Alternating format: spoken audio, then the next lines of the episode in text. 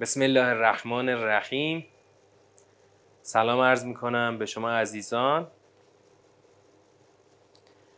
سی و یکمین جلسه از ترم چهار رو می‌خوایم شروع بکنیم و دومین جلسه سوره تقابن هست. ما جلسه قبل رو که قبل از تعطیلات بود دور اول رو شروع کردیم تا آیه نه اومدیم. الان می‌خوایم یه مرور سریع بکنیم. بر آنچه گذشت؟ سوره با تسبیح آغاز شد. و بعد خداوند از خلقت انسان صحبت کرد. بلا فاصله بعد از خلقت از دو دسته شدن آدما گفت که یه دیتون کافر شدید یه دیتون مؤمن شدید. حالا شما هر چی بشید خدا به آنچه که انجام می‌دید بسیر هست. بعد تو آیه بعد خداوند از آفرینش بالحق آسمان و زمین گفت. اونجا تو جلسه اول گفتیم آفرینش بالحق همیشه در برابر آفرینش بالباطل هست. یعنی چی وقتی خدا میگه بالحق آفریدم؟ یعنی عبس و بیهوده نیافریدم. خب اینو بعدا تو دور سوم می‌ذاریم کنار آیه قبلی که خدا گفته که چی؟ من شما رو آفریدم. یه دیتون کافر شدید یه دیتون مؤمن. اما اینجا گفت که من بالحق آفریدم. بعدش بلا فاصله میگه و صورکم. از صورتگری انسان صحبت کرد و که بعدش هم بلا فاصله میگه فاحسن صورکم. این صورتگریتون رو چیکار کرده؟ به بهترین وجه و بهترین حالت و بهترین مثل همون احسان تقویم در بهترین قوام. اینجا در بهترین حالت صورتگری خدا انسان رو آفرید. به سوی او بازگشت می‌کنید. اینا رو باید کنار هم خواهیم گذاشت که خب بلا فاصله بعد از آفرینش بالحق آسمان ها و زمین اگه داره میگه صورتگری شما رو نیکو انجام داده این یعنی چی؟ مفهومش چیه؟ بعد بلافاصله در آیه 4 از اینکه همه چیز رو در آسمان ها و زمین می‌داند گفت و از و هر آنچه را که شما پنهان کنید یا آشکار کنید. خب؟ که از این می‌خوایم برداشتی بکنیم در دور سوم که اینجا یعلم ما تسرون. اون ما تسرون چیه؟ یا اون ما تعلنون چیه؟ بعدش هم که گفت والله علیمون به ذات صدور. بعدش در آیه پنج خدا چی گفت؟ از چی صحبت کرد؟ از اینکه آیا اخبار گذشتگان به شما نرسید علم یعتکم نبع الذین کفروا من قبل؟ اون کافران اقوام پیشین خبرش به شما نرسید بعد اول از همه از اون عاقبتش خدا میگه. فذاقوا وبال امرهم. اون عاقبت و در واقع نتیجه کارشون رو اون نتیجه هولناک کارشون رو چشیدن. خب که همون عذاب علیم خدا بود. اما خدا هدف داره که میگه می‌خواد یادآوری کنه که مگه حکایت اقوام کافر گذشته به شما نرسیده؟ مشکلشون چی بود؟ چرا دچار عذاب علیم خدا شدن؟ ذالک به انه کانت تعتیهم رسولهم بالبینات. که کانت تعتیهم رسولهم بالبینات رو چجوری معنا کردیم؟ پیوسته رسولانشون بینات رو براشون آوردند ولی چیکار کردن؟ اینا گفتن ابشرون یهدوننا. مشکلشون همین یعنی سوال بیجاست. که یه بشری می‌خواد ما رو هدایت بکنه. فکفرو. با همین سوال بیجایی که در واقع سوال انکاریه. کافر شدن رو گردوندن. اما خدا هم وستغنا الله وستغنا الله و الله غنیون همین. وستغنا الله رو چی معنا کردیم؟ خب خدا بینیازی جست از آنها. یعنی چی؟ خدا از چی آنها بینیازی جست؟ در واقع بگیم از ایمانشون. خدا نیازی به ایمانشون نداشت و خدا بینیازی جست از ایمان آنها. یعنی اگر آنها کافر شدن خودشون ضرر کردن که خدا همیشه غنی و حمید است خدا همیشه بینیاز و ستوده است. بعد حالا اینجا پرانتز اقوام گذشته تمام شد. تو آیه هفت خدا گفت این کافران گمان می‌کنند که هرگز مبعوث نمی‌شوند. بعد ما تو دور سوم خواهیم گفت که زعمل لذین کفرو یعنی کیا؟ کیا؟ کدوم کافران گمان می‌کنن که هرگز مبعوث نمی‌شوند؟ که توی پیغمبر برو بهشون بگو. بلا و ربی لتبعثن ثم لتنبعن به ما عملتم. هم قطعا مبعوث میشید و هم قطعا آگاه می‌شوید از آنچه که عمل کردید. این به ما عملتم و روش کار خواهیم داشت. اون ما عملتم چیه؟ وذالک علی الله یسیر. که این در واقع مبعوث کردن و آگاه کردن انسان بر خدا آسانه. بعد تو آیه هشت حال که قرار حتما مبعوث شوید و حتما خدا شما رو آگاه کنه بر آنچه که عمل کردید پس آمنو بالله فآمنو بالله و رسوله و نور الذی انزلنا. به خدا و رسول و اون نوری که نازل کردیم که همین قرآن هست ایمان بیارید. والله به ما تعملون خبیر. باز هم خدا تاکید مجددی برای اینکه هر آنچه که بکنید خدا بهش خبیره. خب بعد اون والله به ما تعملون خبیر خدا خبیر است. یوم یجمعکم در چه روزی؟ در روزی که خدا شما رو جمع می‌کنه برای لیوم الجمع. یوم یجمعکم لیوم الجمع. جمع می‌کند برای روز گردآوری. آن روز روز تقابن است. تقابن یعنی چی؟ اظهار حسرت اظهار زیانکاری. و من یؤمن بالله و یعمل صالحا یکفر عنه سیئات. هر کس که ایمان به خدا ببین این همون ایمانی که همون الان گفته ها آقا الان ایمان بیار آمنو. اما اونجا در روز تقابل من یؤمن بالله و یعمل صالحا یکفر عنه سیئات و یدخله جنات تجری من تحت الانهار خالدین فیها ابدا. ذالک الفوز العظیم. این نه آیه‌ای بود که ما خونده بودیم در جلسه قبل. خب. بسیر از بسره فعیله بر وزن فعیله. بسر یعنی چشم. بسیر یعنی بینا. بینا رو چرا گذاشتیم جای بسیر فعیل و فعول در زبان عربی که بهش میگن صفت مشبهه یا مشبهه. یعنی چی؟ یعنی صفتی که بر دوام و ثبوت دلالت می‌کنه.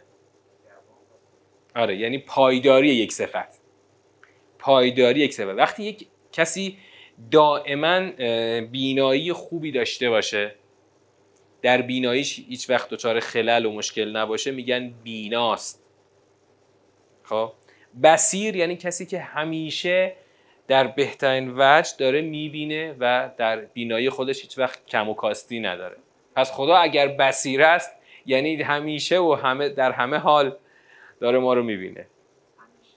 بله اون دوام و همیشگی و پایداری صفت درش لحاظ شده. خب تو آیه نه دیدیم که خداوند از روز تقابن صحبت کرد. خب؟ که اون روز تقابن احساس و ابراز زیانکاری هست. آدما احساس حسرت و زیان بهشون دست میده. چرا؟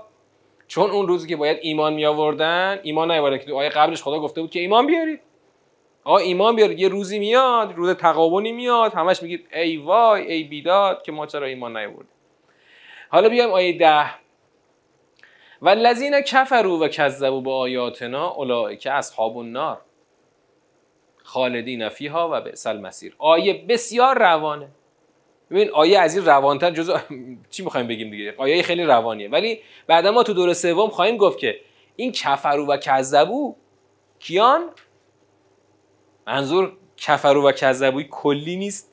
این کفرو و کذبوی خاصی که اینجا تو این سوره خدا باشون کار داره. یعنی کافران خاص. اولئک اصحاب النار خالدین فیها و بئس المصیر و چه بد بازگشتگاهی است و چه بد سرانجامی است. از آیه 11 یه مفهوم جدید می‌خواد اضافه بشه. اینا رو باید داشته باشین تو ذهنتون جمع کنین تا تو دوره سوم چیکارشون کنیم؟ اینا رو به همدیگه پیوند بدیم. ما اصابم مصیبت. الا به ازن الله. اصابت نکند هیچ مصیبتی جز به ازن خدا. و من یؤمن بالله یهد قلبه. دقت کنید خدا داره میگه هیچ مصیبتی اصابت نمی‌کنه جز به ازن خدا. یعنی من الان می‌خوام یه سوال بپرسم از شما. تو ذهن مخاطب چی داره میگذره که خدا گفته هیچ مصیبتی جز به اذن خدا اصابت نمی‌کنه؟ چی تو ذهن مخاطب میگذره که خدا داره میگه هیچ مصیبتی جز به اذن خدا اصابت نمی‌کنه. باید اون پیش زمینه چی باشه که خدا اینو بگه تا اون تصور غلط رو درستش بکنه. تصور می‌تونه این باشه که آقا ما اومدیم خلاصه ایمان آوردیم اما هر روز مصیبت هر روز سر هر روز گرفتاری ما اصابه من مصیبت الا به اذن الله. هیچ مصیبتی جز به اذن خدا اصابت نمی کند اما من یؤمن بالله یهد قلبه. آقا مصیبت که با اذن خدا میاد. تو چه مؤمن باشی چه کافر؟ اما هر کس که ایمان داشته باشه خدا قلبش رو هدایت می‌کنه ها. والله به کل شیء علیم. این والله به کل شیء علیم اینجا یه معنای خاص پیدا می‌کنه. چون قبلش بلافاصله گفته من یؤمن بالله یهد قلبه. یعنی انگار بعضیا نمی‌خوان اون هدایت قلبی رو دریافت بکنن. انگار یه جای گیر کردن.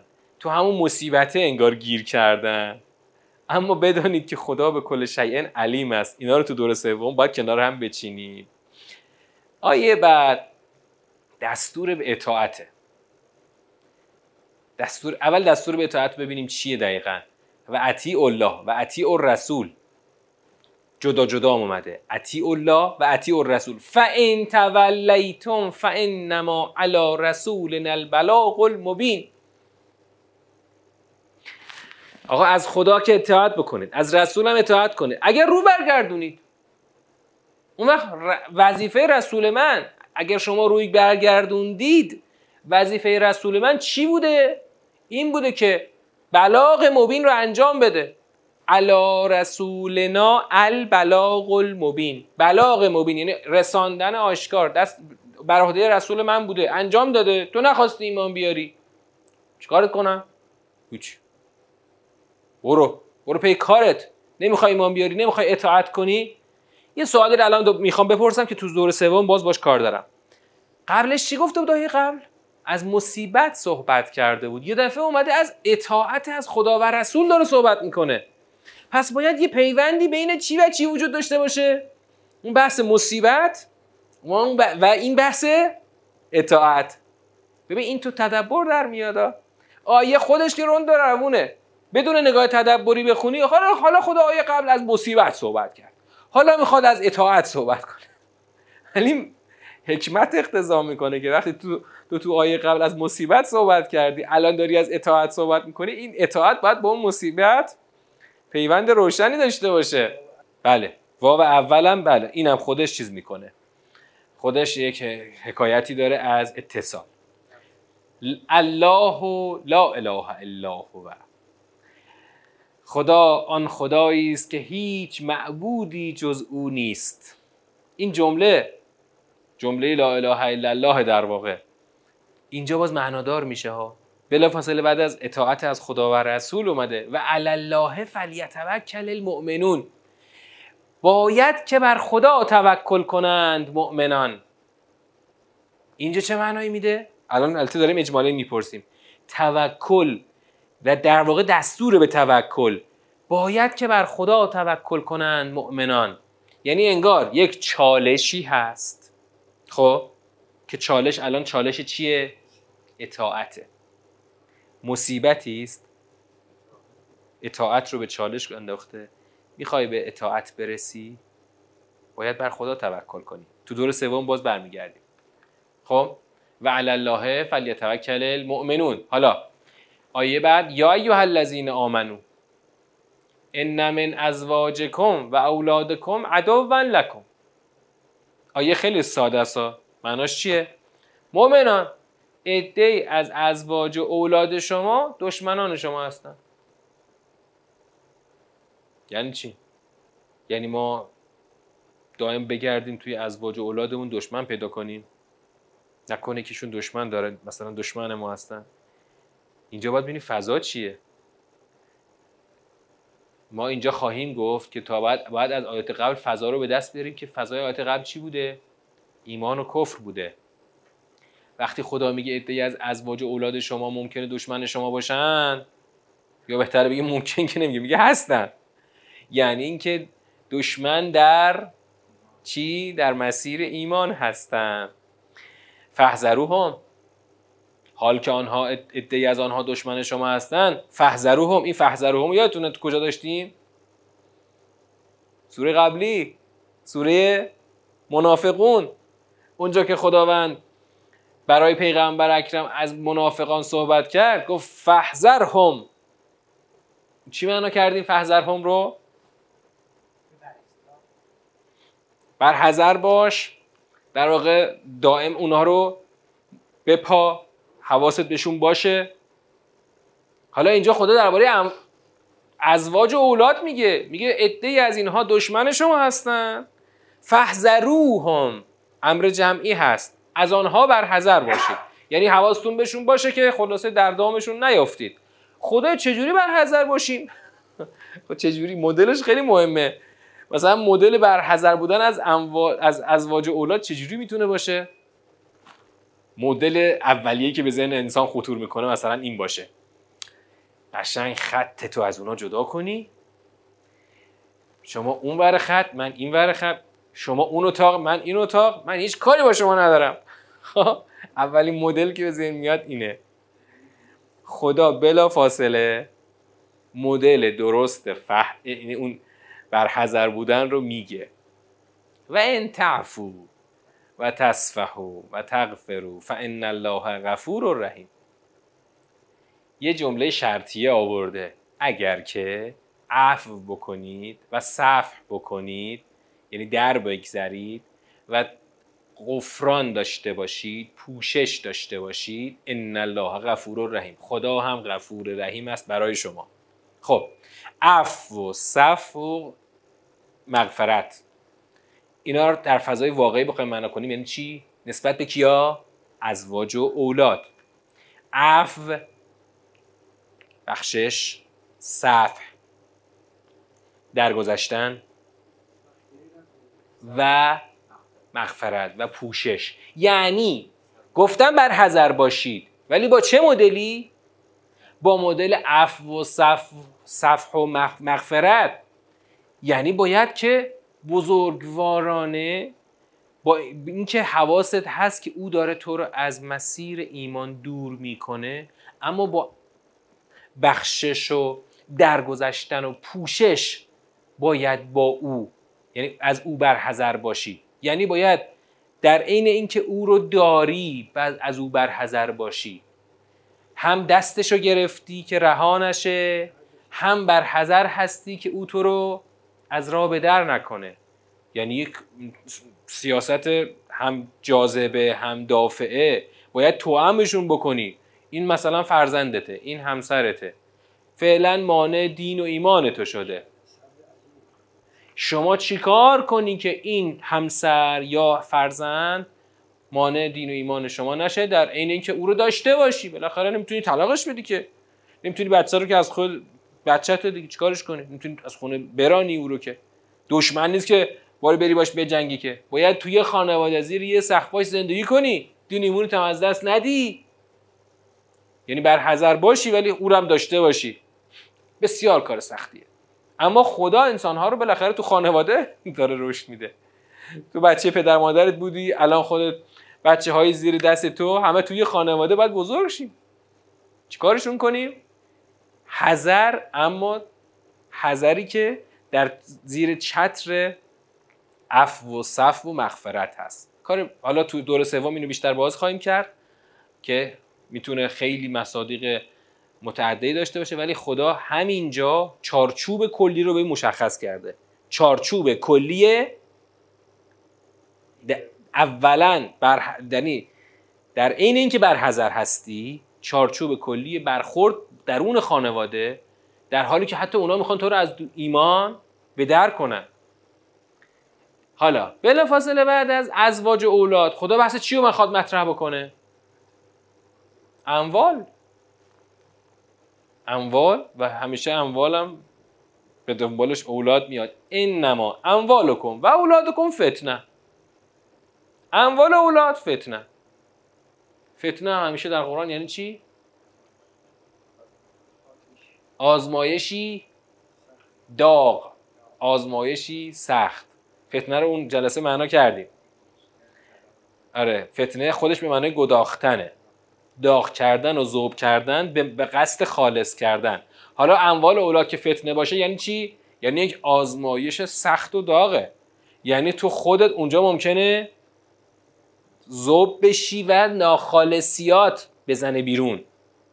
نه اینکه خالص قسمت های خالصه. تو باید تعیین کنی که در فتنه قسمت های خالصت بیرون بزنه یا قسمت های ناخالص بیرون بزنه. بالاخره اموال و اولاد فتنه است. اما همین که بلا فاصله بعد از ازواج و اولاد اینو مطرح می‌کنه یعنی اون معرکه ای که ازواج و اولاد آدم گیر میندازن و می‌خوان آدم از راه در می‌کنن کجاست؟ میدان دارایی ها و ثروت ها والله عنده اجر عظیم. اون پاداش بزرگ نزد خود خداست. حالا تو آیه 16 فتق الله دستور به تقوا میاد. سوره طلاق یادتونه؟ تو قرآن سوره طلاق بله فاصله بعد از همین سوره تقابونه اما ما سوره طلاق چون اول ترم سه خوندیم الان تقابن آخر ترم چهار داریم می‌خونیم. بین طلاق و تقابن ما خیلی فاصله است. یعنی دو ترم کامل فاصله بوده. سوره طلاق یادتونه یه ویژگی خاص داشت. ویژگی خاصش چی بود؟ خاطرتون هست؟ الله زیاد داشت. آفرین. هر آیش دستور تقوا داشت. چرا؟ اونجا چراش یادتونه چی گفتیم؟ چون میدان خانواده است هر آیه دستور به تقوا داره. برای اینکه دستورات خیلی سخته. گام به گام و آن به آن دستور تقوا نیاز داره. یعنی تو میدان مثلا اونجا دعوای زن و شوهری و طلاق و اینا که بود شما در هر قدم باید حواست به حد و حدود الهی باشه. اینجا هم که موضوع خانواده است. بلافاصله دستور به تقوا میاد. برای اینکه به راحتی آدم می‌تونه از دایره تقوا خارج بشه. فتق الله مستطعتم. هر چقدر می‌تونید تقوای خدا رو داشته باشید. چون میدان سختیه. چون دیدی که دستور عفو و صف و مغفرت داده. از اون قبلش گفته بر حذر باش.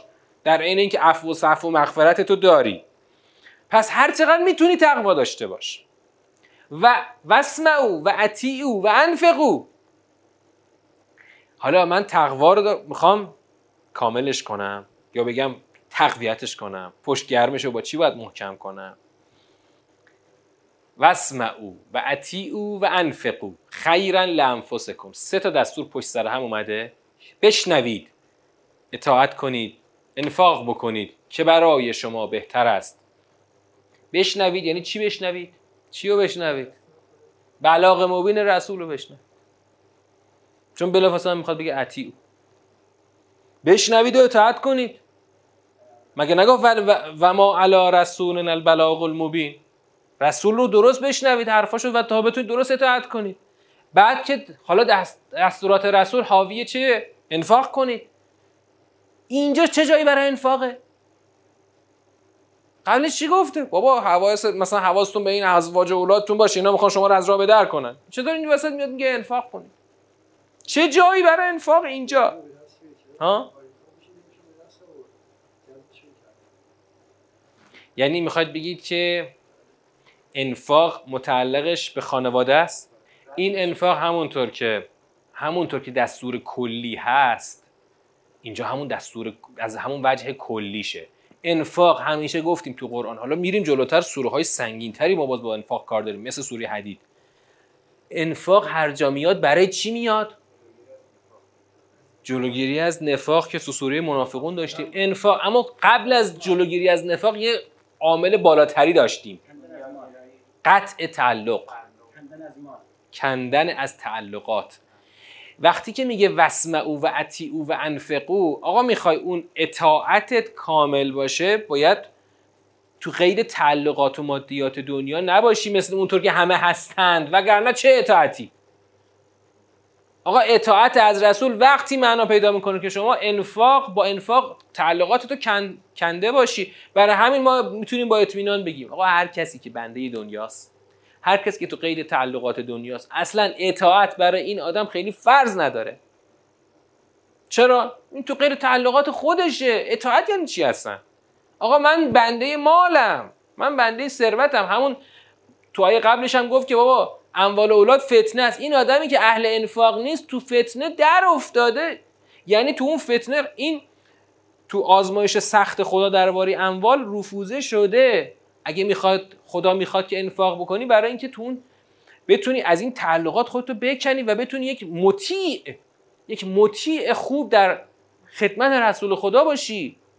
این جز با انفاق ممکنه. حالا می‌رسیم تو سوره حدید که می‌بینی که اصلا جز با انفاق حتی نمیشه گامی در مسیر آرمانهای بلند خدا برداشت همین جلوگاه انفاقه که ادیان گذشته هم مثل یهودی ها رو زد زمین به خاطر دنیا گرایشون انفاق نکردند و آرمانهای خدا رو زدن زمین. و من یوقش و حنفسه که هم المفلحون. این آیه رو شبیهش هم داشتیم. اینجا آیه رو دقیقا معنا کنید؟ من اول عبارتی معنا کنیم. من یوق شح نفسه یوق فعل چیه؟ مجهول.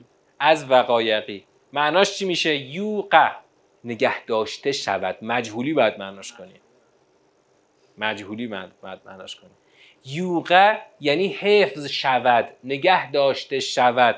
شح نفسه. از چین حفظ شود و نگه داشته شود؟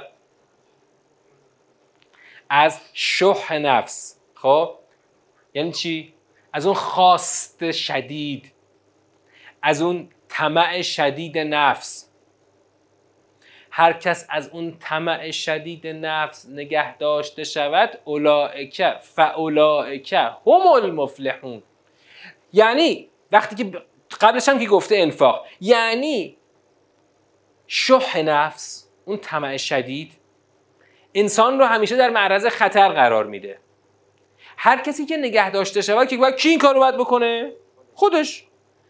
اما هر کسی که از این شح نفس نگه داشته شود او می‌تواند رستگار شود. یعنی شح نفس شما رو به سمت چی میکشونه؟ تعلقات بیشتر انفاق نکردن و در واقع در افتادن بیشتر در فتنه اموال و اولاد. پس هر کس که از شح نفس نگه داشته شود تنها آنانند که رستگارانند. تنها آنانند که رستگارانند. بیایم آیه هفته ان تقرض الله قرضا حسنا. یضاعف لکم. خود جمله ساختارش چیه؟ ساختار جمله شرطی. هر جمله شرطی یه شرط داره. دو تا فعل. اگر چنین شود چنان می شود. اگر میگن ادات شرط. فعل اول فعل چیه؟ خود شرط. فعل دوم جواب شرط. حالا شرط خدا اینجا چیه؟ ان تقرض الله قرضا حسنا یضاعف لکم. همیشه هم فعل شرط و جواب شرط مجزوم هستند اگر که به خدا قرض نیکو دهید خدا برای شما چه کارش می‌کند؟ مضاعفش می‌کند.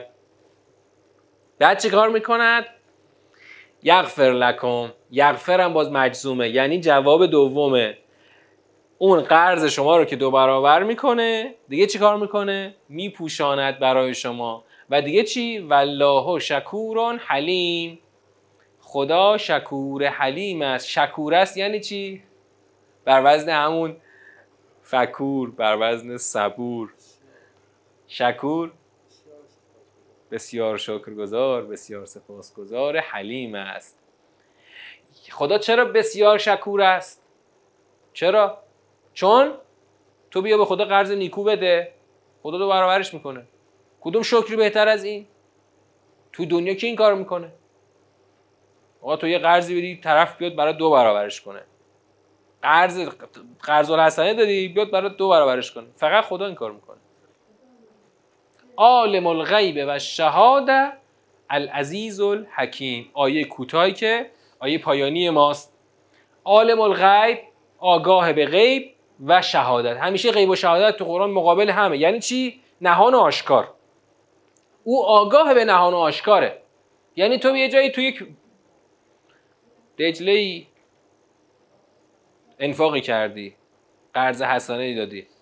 خدا در بیابانی او رو به تو برمیگردون. چون او که برای او نهان و آشکار که فرق نمی‌کنه. او آگاه به نهان و آشکار است و او عزیز حکیم است. او شکست ناپذیر حکیم هست. همیشه کاراش با حکمته و او هیچ وقت شکست نمی‌خوره. عزیز است یعنی چی؟ اینجا تو این فضا عزیز عزیز بودن خدا به چه کار میاد؟ هر کاری بکنی هر قرض نیکویی بدی. خب به خدا که نمی‌خوای خیری برسونی. نمی‌تونی به خدا خیری برسونی. خدا به خیر تو که نیاز نداره. خداش چه قرض نیکو بدی چه قرض نیکو ندی. خدا هیچ وقت شکست و ضعفی در کارش نیست و خدا همه کاراش از روی حکمته. حالا این سوالی که باید بپرسیم اینه که البته این سوال بیشتر مال دور سومه. سوال که باید بپرسیم اینه که خب ببخشید این قرض نیکو اینجا منظور چیه؟ مثلا بریم یه نفر یه تومن بدیم بگیم آقا این دال دستت باشه هر وقت داشتی بهم بده. حالا نمی‌خوام بگم این نیستا ولی همیشه قرض نیکو. در قرآن مصادیقش بسیار وسیعه. بله قرض نیکو لازمه قرض نیکو خب؟ لازمه قرض نیکو اینه که شما اهل انفاق باشی. اگر اهل انفاق نباشی هیچ وقت اهل قرض نیکو نیستی. البته قرض الحسنه من تو پرانتز بگم من اینو بیشتر توضیح خواهم داد. قرض الحسنه تو تصور ما الان اینه که مثلا شما یه تومن بدی بگی آقا دو سال دیگه دوباره شما یه تومن به من پس بده. این قرض الحسنه نیست. چون شما همون مقدار که دادی پس نگرفتی. خب؟ ها؟ نه نه. اضافه ای که ارزش معادل ارزش باشه اون ربا نیست. آقا دولت به هزار دلیل بی دلیل و به هزار دلیل غلط. خب؟ پول رو دچار تورم می‌کنه. ما که تورم ایجاد نکردیم که. دولت ایجاد تورم می‌کنه با میدان دادن به خیلی میدانهای غلط. به بانک ها به هرچی با خلق پول با هرچی ارزش پول دولت کم می‌کنه. من به تو یه تومن دادم. تو دو سال دیگه باید چقدر به من بدی؟ یه تومن به اضافه کاهش ارزشش. تا این بشه قرض الحسنه حالا این تو اولا این تو پرانتز گفتم حالا بیشتر بعدا راجعش توضیح خواهم داد. قرض الحسنه یعنی یه قرضی بدون چشم داشته سود. بدون چشم داشته سود. لازمش اینه که شما اهل انفاق باشی. بدون اینکه اهل انفاق باشی شما نمی‌تونی قرض الحسنه بدی. قرض الحسنه دادن یعنی بهره کردن دیگران از یک منفعتی بدون چشم داشت. حالا اینجا می‌تونه خیلی مصادیق داشته باشه. مصادیقش که باید در قالب انفاق یعنی بسترش باید انفاق باشه. آقا مثلا من بیام دیگران رو از منفعت مال خودم بهره مند کنم. چه جوری؟ به جای اینکه پولمو برم مثلا کاری که همه می‌کنم برم برم مثلا یک سرمایه رو یه جایی دفو کنم مثلا. مثلا کلی طلا و دلار بخرم تو خونه خودم انبار کنم. بیام اینو تبدیلش کنم به یک چی؟ کسب و کار. بعد ده نفر آدم بیارم اینجا نون بخورن. خب؟ این دقیقا انفاقه. و دقیقا قرض الحسنه است. چون دیگران دارن بهرهمند میشن از منفعت این مال. امروز اتفاقا در میدان اقتصاد بهترین مصداق قرض الحسنه اینه که دیگران رو به نون یعنی نون به نون خوردنشون رو را بندازید بهشون نون خوردن یاد بدید. اینا رو بتونید به اصطلاح از نیاز به دیگران اینا رو بی نیاز کنید که بتونه با کار خودش با تلاش خودش بتونه کار بکنه. و چقدر الان این میدان سخته. حالا ما سوره رو خوندیم. توی فرصت باقی مانده می‌خوایم بیایم مرحله دوم سوره. مرحله دوم سوره تشخیص سیاق هاست. خب بگید که سوره چند سیاق داره؟ نظر بدید. نه چون فقط کتاب گفته. خود نظر خودتون رو بدید.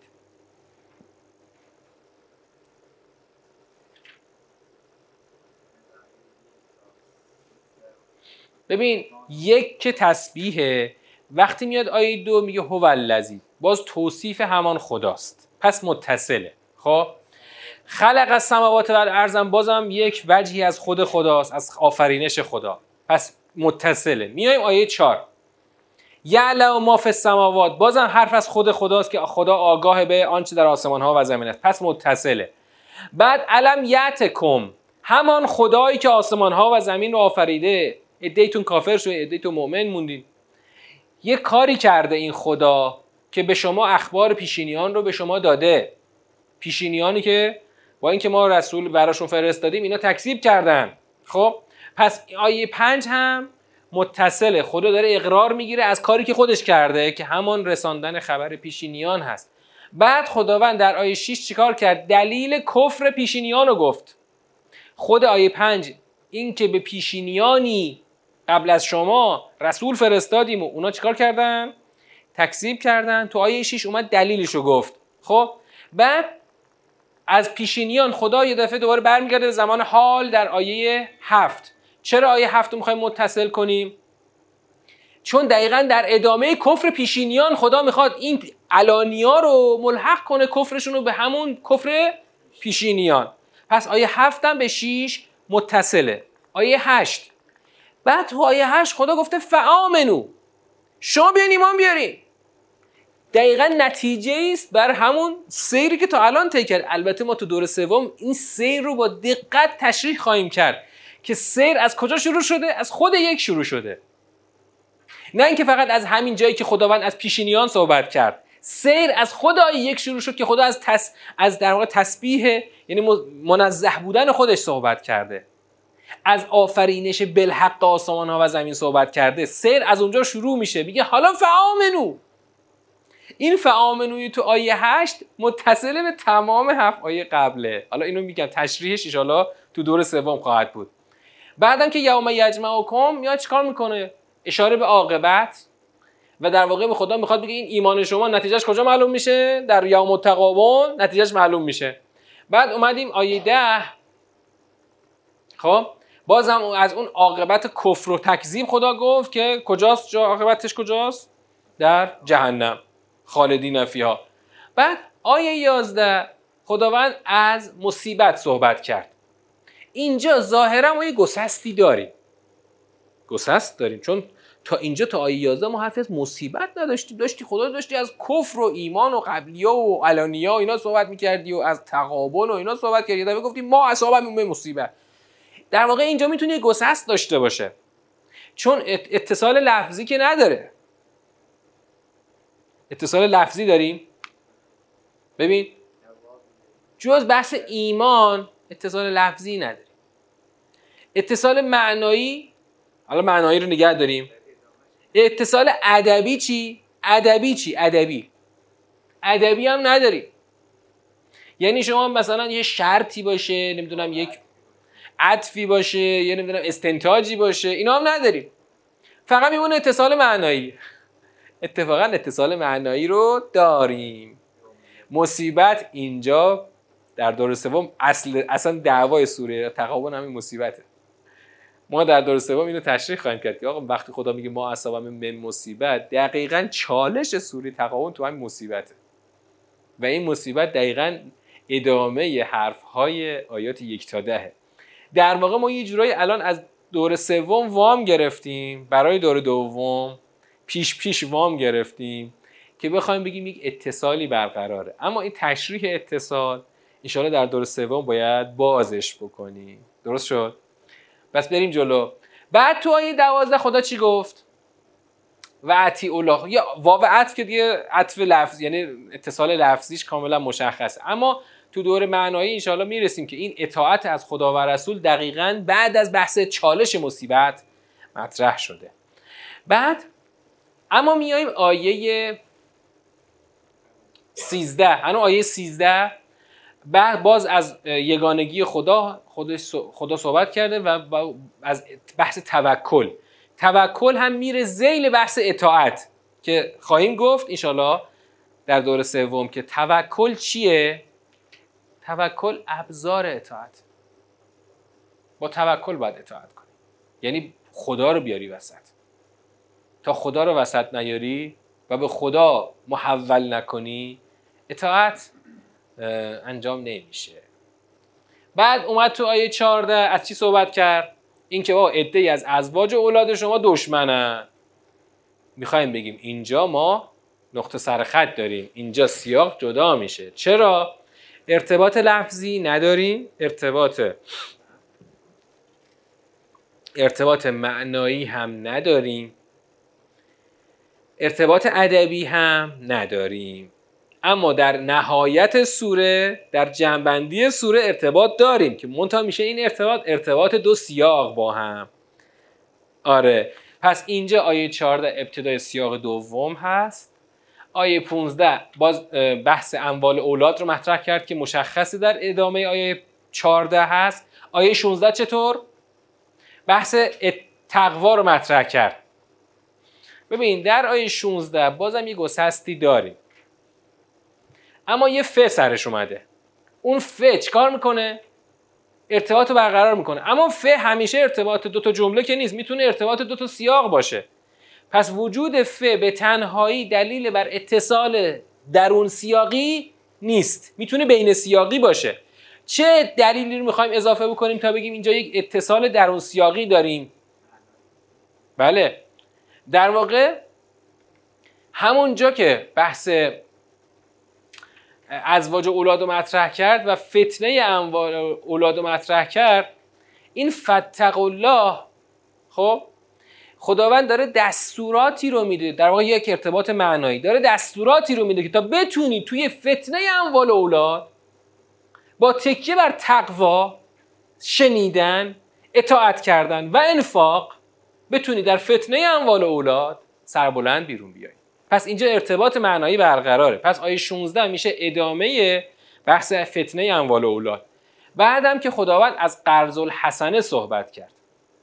باز تو قرض الحسنه ارتباط لفظی نداریم ها. این تقرض جمله شرطی ابتدایی شروع شده. آقا به خدا اگه قرض بدید خدا دو برابرش می‌کنه. یعنی کسی اگر نگاه منسجم نداشته باشه آیه 17 رو باید جدا بکنه. ولی ما تو ارتباط معنایی میگیم که اتفاقا اینجا ارتباط معنایی داره.